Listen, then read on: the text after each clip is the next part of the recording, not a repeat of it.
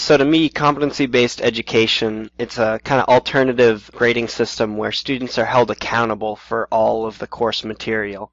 And in the real world, when you're working at a company, if you can only do 75% of your job, you're going to get fired. So it's preparing you to really be able to know everything that a class or a job entails rather than just passing by on an average.